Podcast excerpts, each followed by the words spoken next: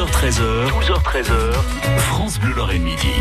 Allez, il est temps de parler de notre patrimoine, de sa grande et de sa petite histoire, et surtout de ses personnages. Hein, tous les jours, avec Vianney Huguenot, on redécouvre nos racines. Lorraine, cette semaine Vianney, que du bon. Hein. Une semaine cuisine et cuistot, et Vianney, vous êtes splendide avec votre tablier et votre toque. En effet, on cuisine euh, toute la semaine et aujourd'hui on ouvre un immense chapitre de la gastronomie lorraine, les desserts, les pâtisseries, les confiseries, les chocolateries.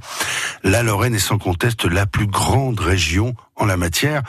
Elle a donné naissance à de nombreuses réjouissances sucrées.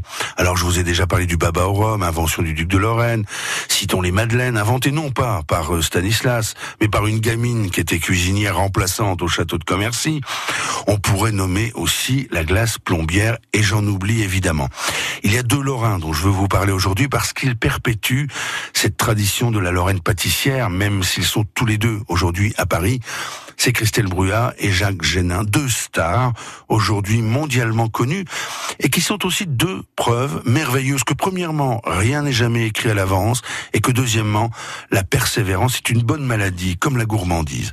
Christelle Bruyat d'abord née à Sarrebourg et qui a été couronnée l'an dernier championne du monde de pâtisserie. Alors quand elle était quand elle était ado, elle ne rêvait pas particulièrement de gâteaux, de tartes et de desserts.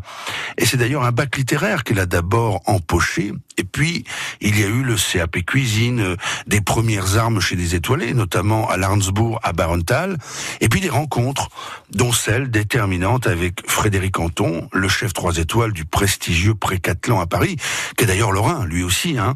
Et puis Christelle Brouillard, pour en arriver où elle est aujourd'hui, a beaucoup travaillé, évidemment. Elle a observé, elle a appris, elle a testé, elle a beaucoup lu aussi, écoutez ça, 2000 ouvrages en tout.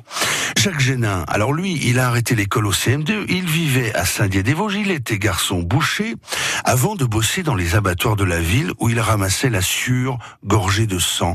Il était, ce sont ses mots, hein, il était un bad boy, violent et intolérant. Et un jour, il quitte les Vosges, il fait du stop, une voiture s'arrête, elle va à Paris, alors il va à Paris aussi, et il enchaîne là-bas les petits boulots. Et puis, pour lui aussi, ben, il va y avoir des rencontres déterminantes, notamment avec le chef Patrick Dubois. Jacques Génin va ouvrir ensuite son propre restaurant et aujourd'hui il est l'un des plus grands chocolatiers. Il est mondialement connu.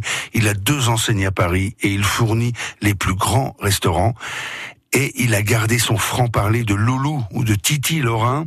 Sur les émissions de cuisine à la télé, par exemple, il dit ceci, elle montre la brillance, pas la souffrance. Oui, Titi Lorrain, chez nous on dit un raoudi. Allez, merci Vianney, à demain et on vous réécoute sur francebleu.fr.